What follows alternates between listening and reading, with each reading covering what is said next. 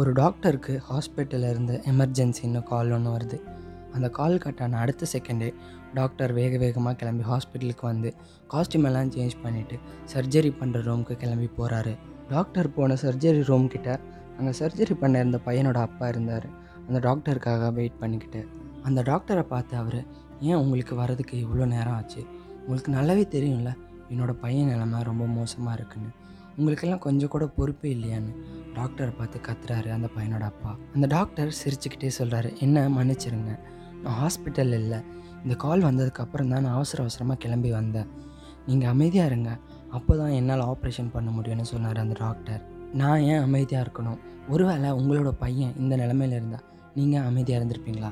Doctor லேட்டாக வந்தால் நீங்கள் சும்மா விட்டுருப்பீங்களான்னு மறுபடியும் அந்த டாக்டரை பார்த்து அந்த பையனோட அப்பா கத்துறாரு.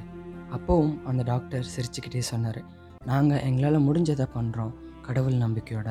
நீங்களும் உங்கள் பையனுக்காக வேண்டிக்கோங்கன்னு சொல்லிட்டு அந்த டாக்டர் ஆப்ரேஷன் பண்ண போகிறாரு ஆனாலும் அந்த பையனோட அப்பா கோவத்தில் புலம்புறத நிறுத்தவே இல்லை. கிட்டத்தட்ட மூணு மணி நேரம் மேலே ஆச்சு. டாக்டர் சர்ஜரி ரூம்லேருந்து சிரிச்சுக்கிட்டே வந்து சொன்னார்.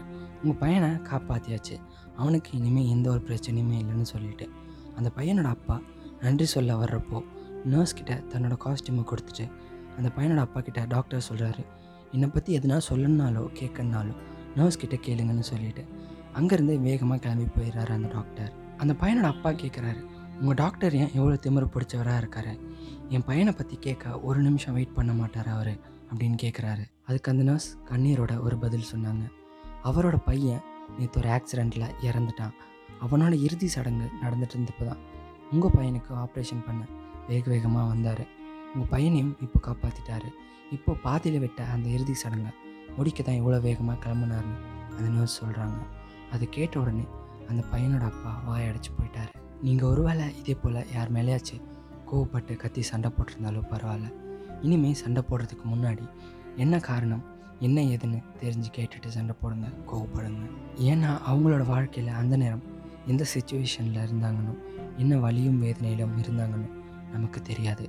தயவு செஞ்சு இனிமேலாச்சு எதையும் கேட்காம பேசாதீங்க. ஸ்டேட் இருங்க. குட்டி பேன் ரேடியோவில் இது போல் நிறைய ஆடியோஸ் வந்துட்டு டடா பாபாய்